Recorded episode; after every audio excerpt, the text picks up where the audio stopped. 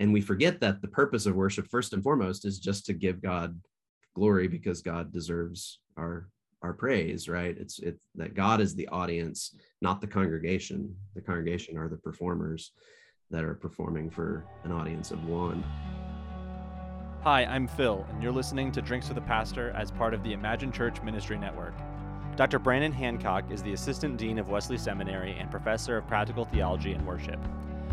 Dr. Hancock feels called to serve God's kingdom by guiding the spiritual and theological formation of individuals and congregation, and has served the local church where he fills the role of pastor and worship leader, shaping worship services that in turn shape the church.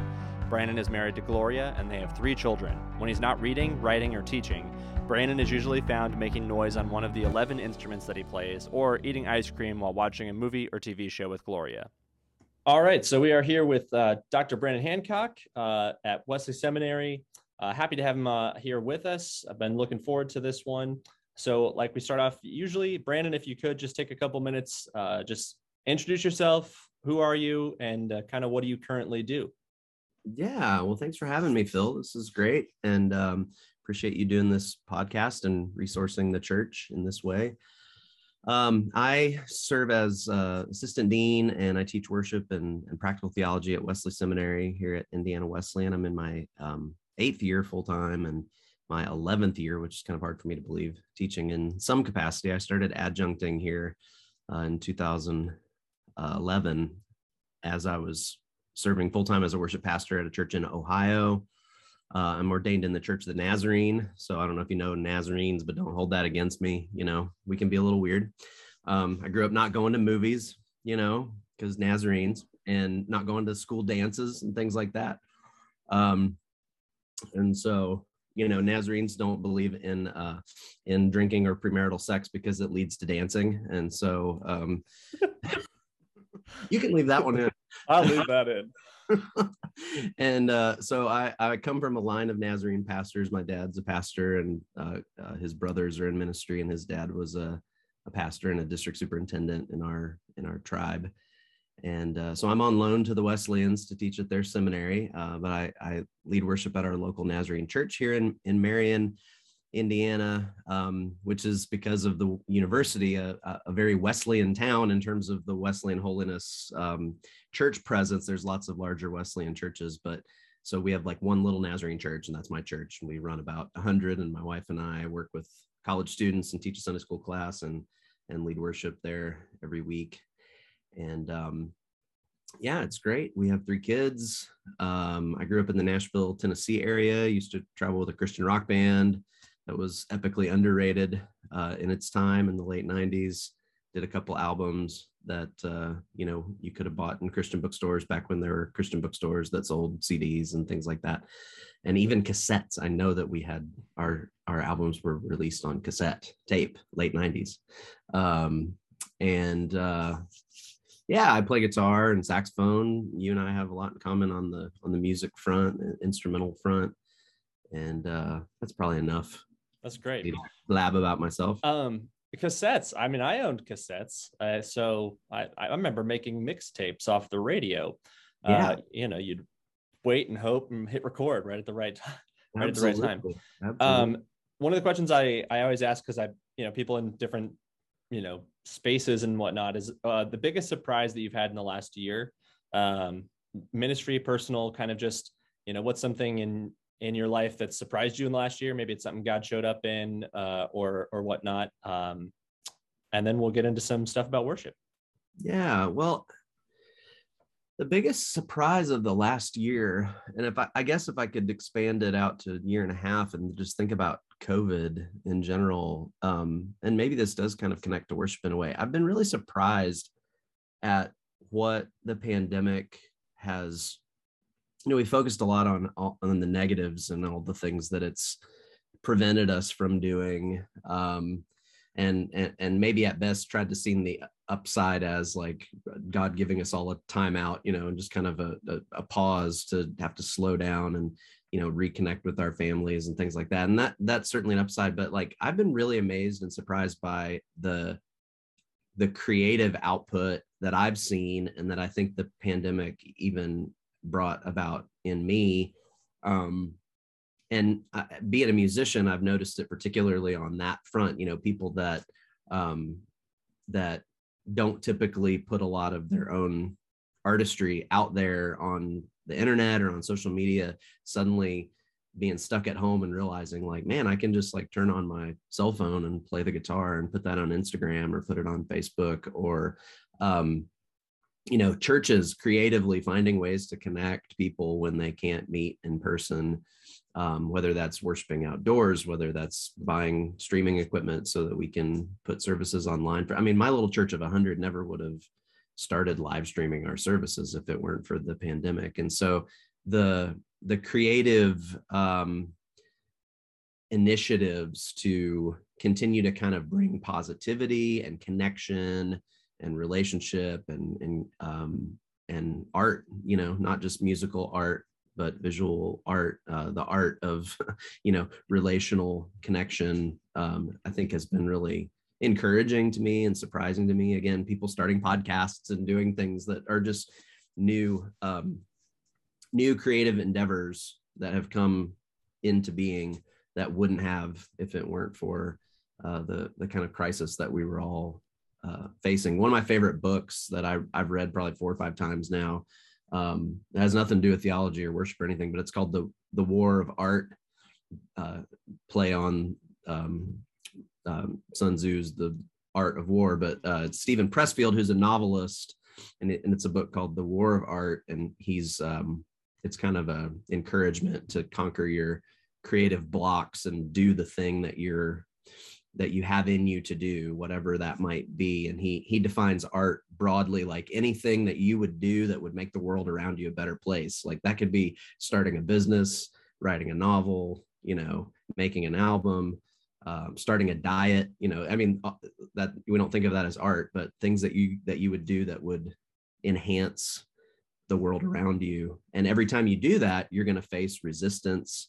So he personifies resistance in a really interesting way. And like frames it so you can kind of see it as this bully that wants to keep you from doing bringing to birth that thing and uh, how to stand up to it and how to get past it and, and continue on on your creative journey.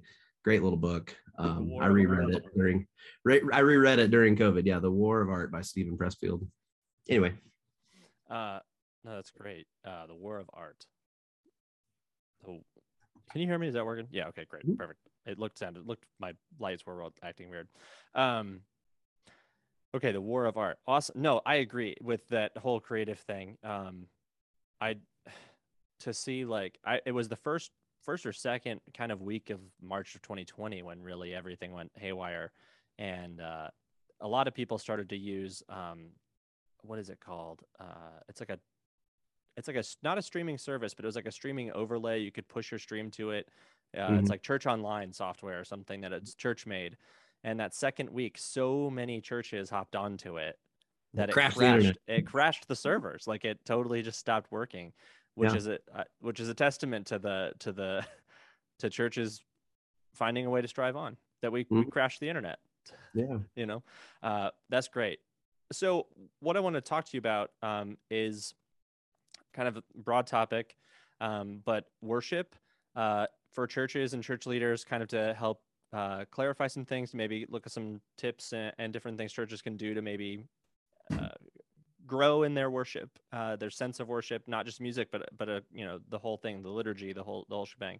So before I start defining things and throwing out big words, in your words, what is worship in a church setting or, or in, in in Christianity? What's worship? and then why is that important why why is it something that we should be you know looking at in our churches yeah. So when I teach worship, I I tend to start with um com- I guess combating uh, this sounds like I'm starting negative, but combating a kind of individualist and highly privatized understanding of worship that I think a lot of at least modern Western uh, evangelicals um, tend to come in as their default you know so we we tend to think of worship as um this personal or private thing that i do and i and I, I would say that worship is personal it needs to be personal uh even corporate worship still needs to be personal but it's never private. The Christian faith is not a private thing. It's sort of like this is my business and nobody else's business. You know, what we're doing when we become Christian is is um, giving our our assent and our permission not just to a set of doctrines, but to you know a higher authority that tells us kind of what to do with our lives and what to do with our time and what to do with our bodies and our money. And but you know that it's not up up to me. I don't just live for myself. That's what it means to be crucified with christ. So so i often try to start the conversation with um, conceiving of worship not as first and foremost kind of the thing i do in my private devotions or singing along with K-LOVE in my car or something like that but um, what what the body of christ does when it gathers together as the kind of physical instantiation of christ's presence sourced by the Spirit here on earth while Christ is seated at the right hand of the Father, right? So, um, what worship is, the church gathered to glorify God, um, following after the example of Jesus that we see in Scripture, constantly being obedient, saying yes to pouring his life out in obedience to God for the life of the world. And that that's what we do in worship. And so it's not just singing it's not just, um, and of course, it isn't just what we do for that hour or so on Sunday morning. It flows out into the rest of life, and it and so it is both personal and corporate. Uh, it is both day to you know day to day and gathered uh, on the weekend. Um, one of my friends, Brent Peterson, who teaches worship at uh, one of our Nazarene schools in Idaho, um, he talks about how you know god god breathes the church in for worship or for communion and then breathes the church out into the world for mission. Um, and that's kind of the rhythm of the christian life. The purpose of gathered worship is to be scattered for mission. The purpose of being scattered for mission is to draw all all people into the worshiping life of the church. So um, we have to have a broader definition than just like oh it's the songs we sing or or whatever. Um, yeah i hope that's a good starting point. I probably should have a shorter elevator speech when somebody says so what is worship mr worship professor?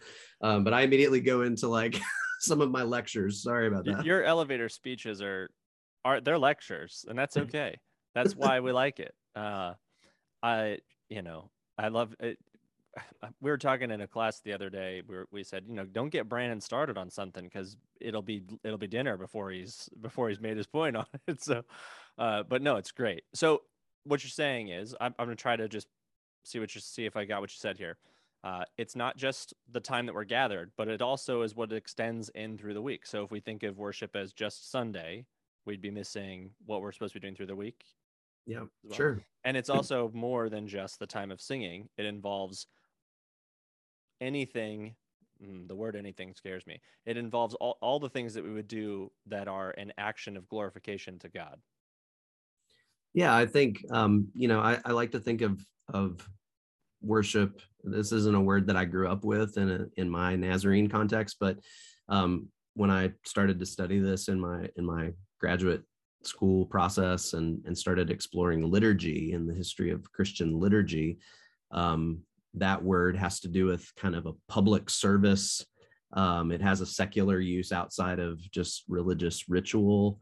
Um, so there are liturgies of of the state, you know, even back into the ancient world. Um, the the way that a uh, you know a, a soldier would um, swear his oath to you know the emperor to to serve the empire um, th- there was even a what you know when we think of like sacrament for instance uh, we think of that as baptism, communion, whatever, you know, re- religious ritual. But even in the ancient world, that oath was was called a sacramentum. It was a, you know, it was a, um, a, a not just a symbolic, but a, an even more deeply um, uh, powerful act and those are liturgical acts. And so thinking of worship as liturgy this public service that's kind of the work of the people in service of the the greater good um, means that when we gather it's not you know every every aspect of the service is worship. The preaching and our listening to the preaching is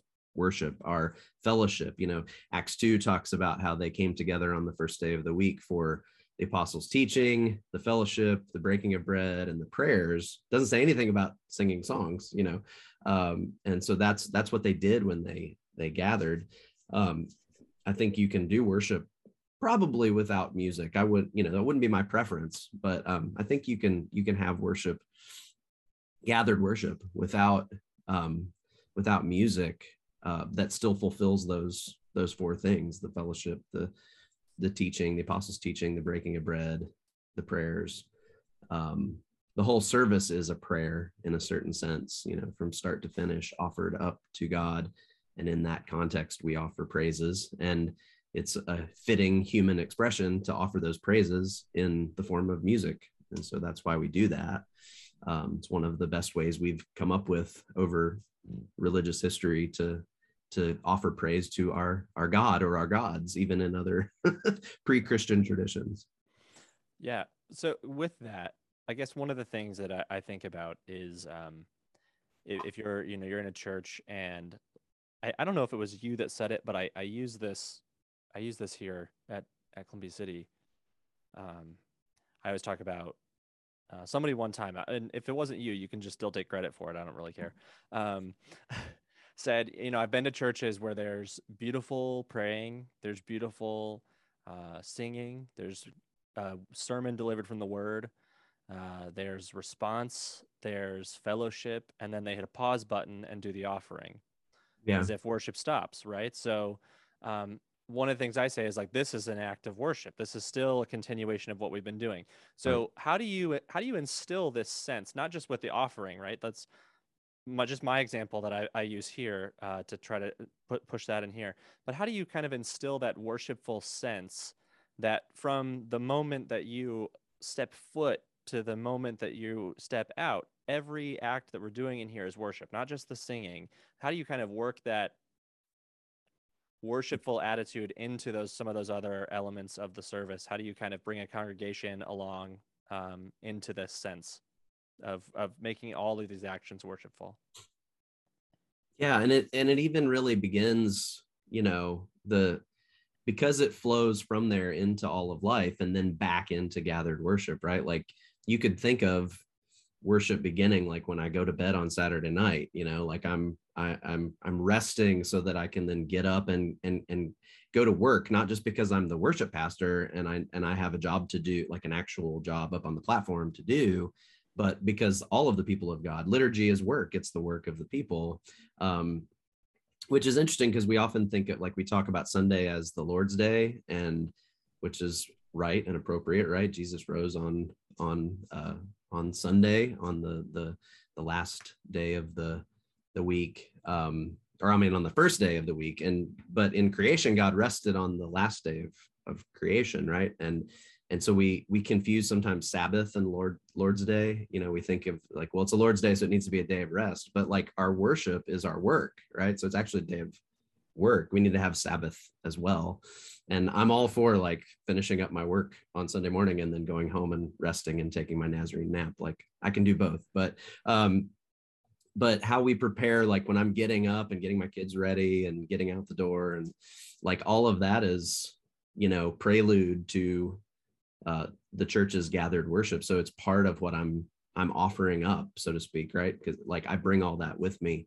Um, and i think this is something that i mean the first thing that comes to mind to respond to your question is just the language that we use is so important um, to try to instill this in a congregation. I do think from time to time it's helpful to just teach about it from the pulpit or to have you know opportunities whether it's in another discipleship setting or something to talk about this and, and to try to teach deeply on it but just the way that the liturgy itself teaches week to week is forming our understanding of what worship is. So it's really problematic i think when you know when somebody gets up on sunday morning and says okay before we worship here's a couple of announcements and then now we're going to pray and like all right now let's start our worship right? Like because again then you're just reinforcing that like that stuff the announcements the the the invocation whatever like those things were not worship and now the guitar player starts strumming and so now this is worship right mm-hmm. and uh that that that kind of carelessness with language that reinforces some of those negative not not negative but just kind of mis um misconstrued understandings of what's happening in worship are important and this is where i think um, you know I, I i'm i'm used to a tradition that's pretty extemporaneous and conversational um that's not you know everything scripted out in a a liturgy like a written liturgy but this is where a good liturgy helps us i think um not be careless in those ways um i i'm all for you know uh for for being casual and conversational in worship and not being like overly i don't know whatever you want to call it like kind of highbrow. Uh, I love high scripted liturgy as well. I love going to the Episcopal Church and getting to experience that from time to time. But that's not my tradition in the Church of the Nazarene. But I still think we need to be conscientious about the language that we use. And yeah, not kind of grinding the gears in the middle of the service, acting like the offering is, you know, okay, we interrupt your regularly scheduled worship service to now ask for money. You know, like, no, this is not, that's not what we're doing. This isn't like announcements aren't a, a, commercial break like they're part of the missional life of the church. We announce things that are about like what we're doing in the community how people are coming together for groups and activities. You know that like these are the things we announce. So they're connected to mission. They're connected to our common life. They're not an interruption. Um, even when we you know pause to recognize somebody's like 50th wedding anniversary or something like that you know in a service um, some people say, oh, well, it, it should all be about God and not spotlighting, you know, that couple. But it's like, what are we doing? We're giving God praise for his faithfulness to empower this couple to be faithful to their wedding vows for 50 years and celebrating that as part of our common life and giving God the glory for that. And you can do it in a way that overly spotlights the individual or the, you know, or something human or that is deflecting that praise back to God. And the same, like you said, with the offering, it's not just pausing to ask for money, but saying, you know, this is part of our worship, our it's forming generosity in us to contribute to God's work uh, here in the world through the church um, and how we fund the the mission and the ministry of of the church. And so it's part of our worship as well. So i'm constantly like probably to an annoying degree on a sunday morning saying you know let's continue our worship. Let's continue you know when we move into the next because i'm often the one making those transitions you know i'll say uh you know let's continue our worship as we move into a time of prayer or you know now as we continue our worship and turn our attention to the word you know let's prepare our hearts to receive the message this morning things like that. Yeah the the the language kind of that language that you're using sets that tone which I, which I like that. Let's continue let's continue. I think at one point I said I know you guys are tired of me saying we're going to continue in worship when we do this but I think we got to keep reinforcing it. The one thing I liked you said too is a you talked about like announcements are not commercial break. It's a it's here's how our mission is being here's how we're doing the mission in this community right? And so I think the way that you talk about some of those other things that maybe don't seem like we wouldn't group them in as, as worship is just as important. Uh, my, you know, in, in preaching class, you know, they, they say when you're preaching, watch your pronouns. If you say the word you a lot, you're probably not, you're, you're putting mm. yourself in a different position than, than the people you're speaking to. So saying a lot of us and we's kind of in, including yourself and people that need to learn can help but also in that same sense watching your pronouns quote unquote when you're talking about different elements of worship. So hey we're going to talk about announcements. I know nobody likes it but these are important things we got to know about. The umw has a rummage sale later this week. Uh, and instead of that saying you know one of the things we're called to do is is is in our in our mission statement or blank blank blank and turning that phrase into one that glorifies god and reinforces why it's important that you do those things is is important. If that summarizes what you said, pretty pretty okay. Yeah, well, and I, absolutely, and I think you know we do.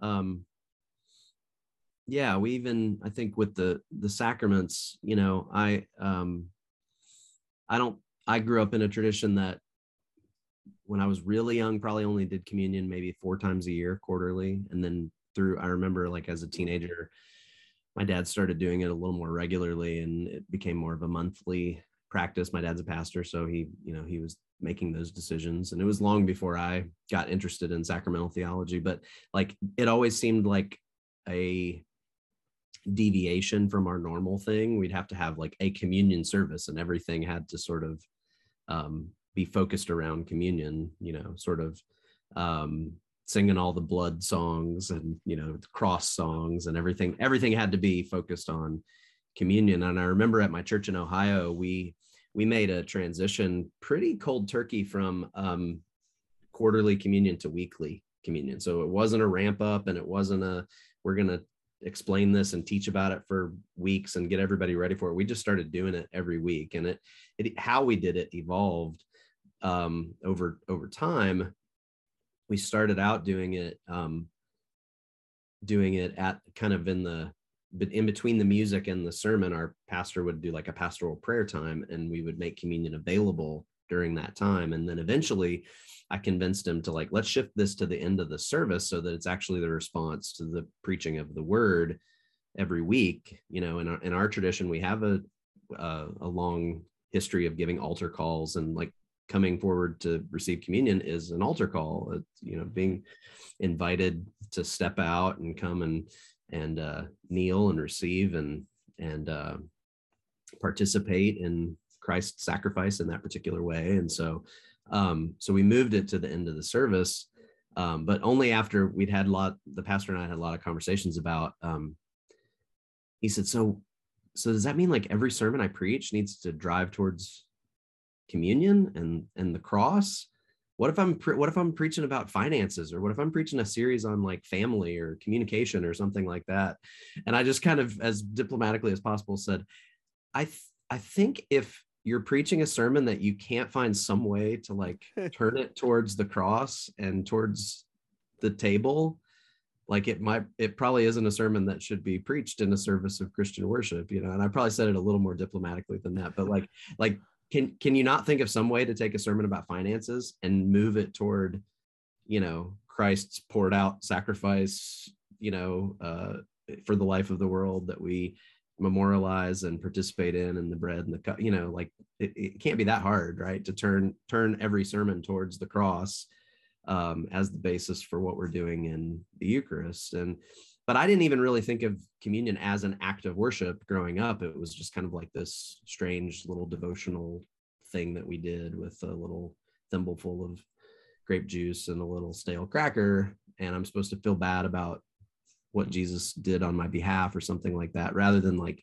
seeing it as the church's participation in in in, in Christ making himself present to us through those elements um, in a in a real and tangible way. Um, so my you know that's been part of my journey too is to come to see you know our listening to the sermon as an act of worship, our giving in the offering, our participation in um, in communion and baptism, you know, even the congregation's participation and witness to someone else's baptism as an act of worship and remembering our own baptism as they as they're baptized into the faith like those are all important acts of worship what what do you think the biggest challenge for um you know you're you're a pastor in a, in a smaller church you know, maybe you're solo um, what's sort of the biggest challenge that a pastor would face in kind of growing that worshipful attitude? How could they kind of overcome sort of the like, all right, I only have, I only have 30, 40 hours a week, or, you know, whatever you want to say. There's only 24 hours a day. I'm here alone. I've got to preach. I've got to do pastoral visits. I've got, how do I, how do I make my time of worship on Sunday from beginning to end, including the sermon? How do I bridge that, make that a little cleaner and better? what are some tips you could maybe throw out to pastors to mm-hmm. kind of overcome some of those difficult challenges of time and money or skill availability around the area? Yeah, I mean, I think the biggest challenge that I hear about when I'm teaching or, you know, uh, at conferences that, you know, when I, I actually have a workshop that I've done uh, at a handful of conferences called um, something like maximizing the strengths of smaller churches in worship. It's not a very catchy title, but something something like that.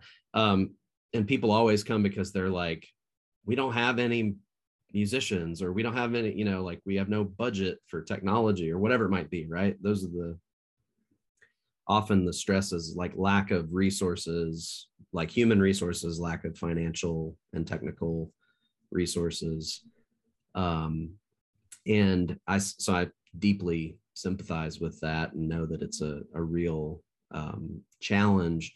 And I think that sometimes one of the best things that pastors can do is just to really simplify what they're doing on Sunday morning and try to, um, again, have like a have a, a shape that that orders what you do. So like when I plan worship, we use Planning Center Online, which is a subscription service that I've been using for I don't know, 10 or 12 years now since it was a pretty new product. And uh, I don't know how we lived without it when we made service plans in Word documents and sent them around to everybody or whatever, Print, printed them, printed them out, typed them up and used the mimeograph machine way back in the 80s. I don't know, I guess it was before my time, but I'm thankful for Planning Center. And I have a template that that basically has four uh, headings. And so it's like we gather for worship, we proclaim the word, we respond to the word and then like then we're sent forth or we're dismissed you know?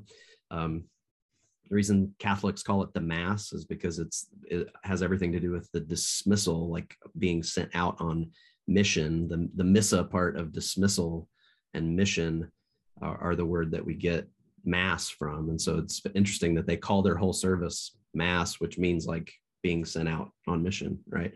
Um, so those four acts are are i think really important at least to, to how i think about planning worship. And so everything that we we do when when we gather we acknowledge god's presence we open with prayer with scripture um, sometimes with announcements although sometimes we save them for a different part of the service.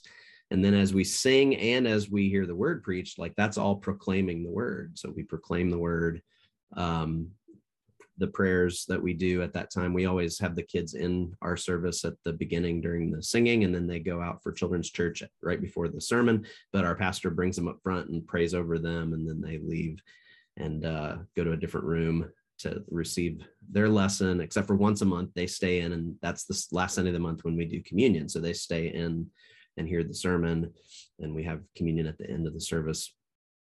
Uh, so communion is one of the ways we respond to the word. So after we've sang, sang and heard the uh, the preaching, then we respond, and sometimes that involves communion or another song that we might sing in response, or sometimes that's where we do the offering as an active response, or an altar call, or baptism, or a baby dedication, or there's all kinds of different ways that we might respond. Before then, we um, we receive the benediction and we're sent out as, as part of the dismissal. So just simplifying our structure and then thinking about participation, I think is another key that I would try to encourage, especially solo pastors or pastors of smaller churches.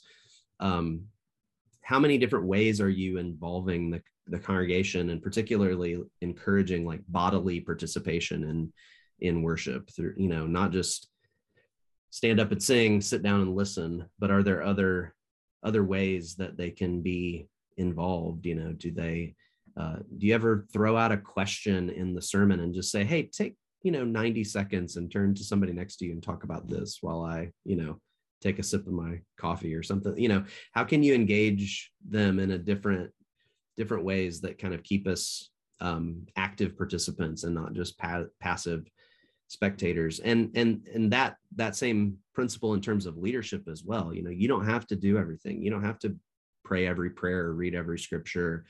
Um you you know delegate that. Have somebody get up and and lead the prayer time or um or read the scripture or give the announcements or receive the offering. Have lay people in the congregation take leadership over some of those aspects of the service um, those are just some things that come to mind that I think sometimes we over we overburden worship. Um, I, I kind of think of it like this: that you know, there's four principal tasks of the church to fulfill its mission, um, and so I I I categorize those as worship, discipleship, evangelism, and compassion. Sometimes we we say we think of mission as just like the kind of compassionate acts that we do. I think all four of those things together worship, discipleship, evangelism, and compassion together make up the mission of the church. But my concern as a worship guy, a lot of times, is that we treat the worship service as the place where we're doing our primary efforts in discipleship and the place where we're doing our primary efforts in evangelism. Like, so we want the gathered worship service to be the place where, like, lost people might get saved and where the saints are being primarily discipled in their own faith. And we forget that the purpose of worship first and foremost is just to give god glory because god deserves our our praise right? It's it's that god is the audience not the congregation. The congregation are the performers that are performing for an audience of one.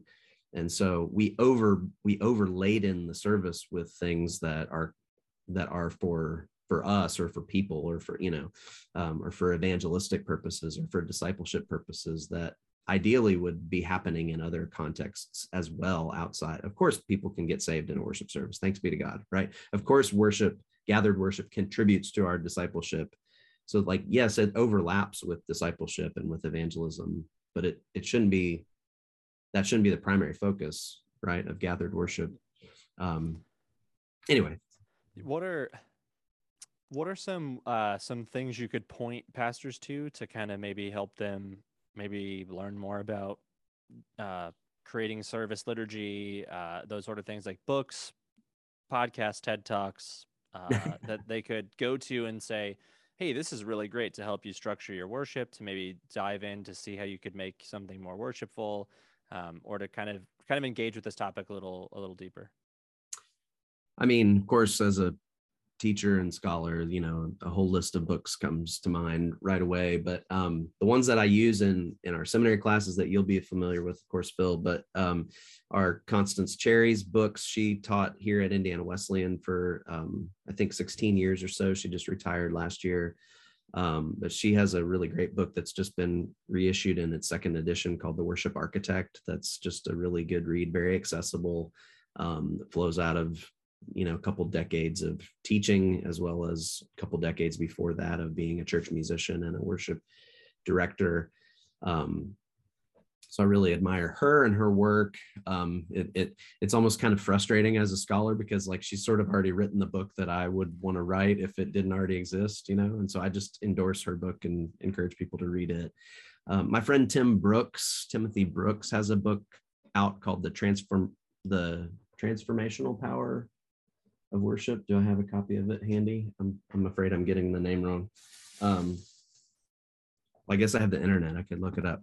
It's either the formational power of worship or the transformational power of worship, and um, he he gets into kind of how we use uh, not just the the time that we have in worship, but um, how we also engage culture within worship. Yeah, the formational power of worship, leading your community with intention.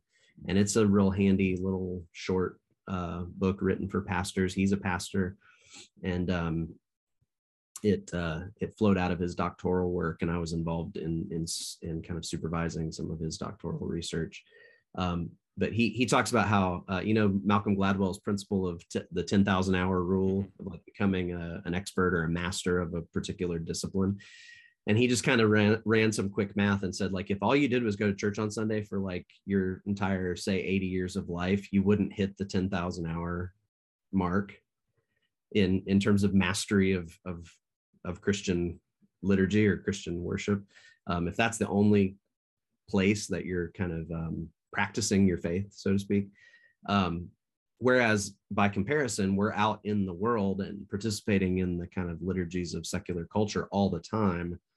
Um, so how so like it's you know how how would we ever win so to speak against the the culture in terms of how we're being formed through the the liturgies of our lives right and so one of the arguments that he makes is is how to is around how we engage culture in the context of worship so that when we go back out into the world, things that we're doing, watching, engaging with in culture become reminders of our faith and of our discipleship. Like if we can, with the amplifying power of the Holy Spirit, kind of redeem some of those practices, stories, symbols, uh, rituals, you know, whether it's sports or movies or, you know, how we engage uh, online you know all those things can can be redeemed and brought into the discipleship process and brought into even what we do on sunday mornings so that the power of what we do in that concentrated time on sunday morning continues to have power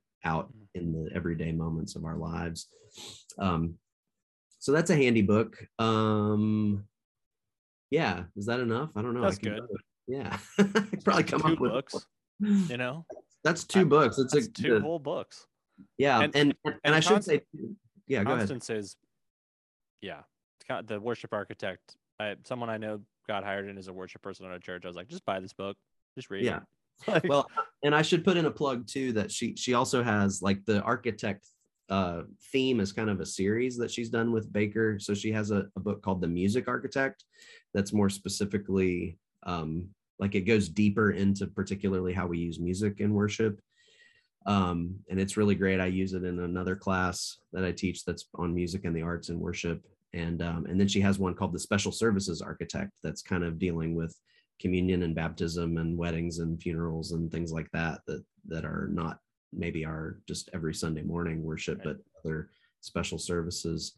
Um and i think anything you know a book that really um transformed my my thinking around the the sacraments i mean i'm always encouraging people to read kind of outside their own um theological tradition. And so I've gained a whole lot from reading Eastern Orthodox and Catholic authors on worship and on sacraments. And so Alexander Schmemann, S C H M E M A N N, uh, is a, a, a, a Eastern Orthodox theologian who's written this book called For the Life of the World about sacraments. Um, is a chapter on what for the Eastern Orthodox tradition, there's seven sacraments, not just baptism and communion, but he talks about marriage and ordination and and confession and um, sacrament of healing, unction. You know, he goes he goes further than just the the Protestant sacraments. But um, that book was really uh, impactful in, in my understanding of how God works through the created order in administering grace to us through the sacraments. nice.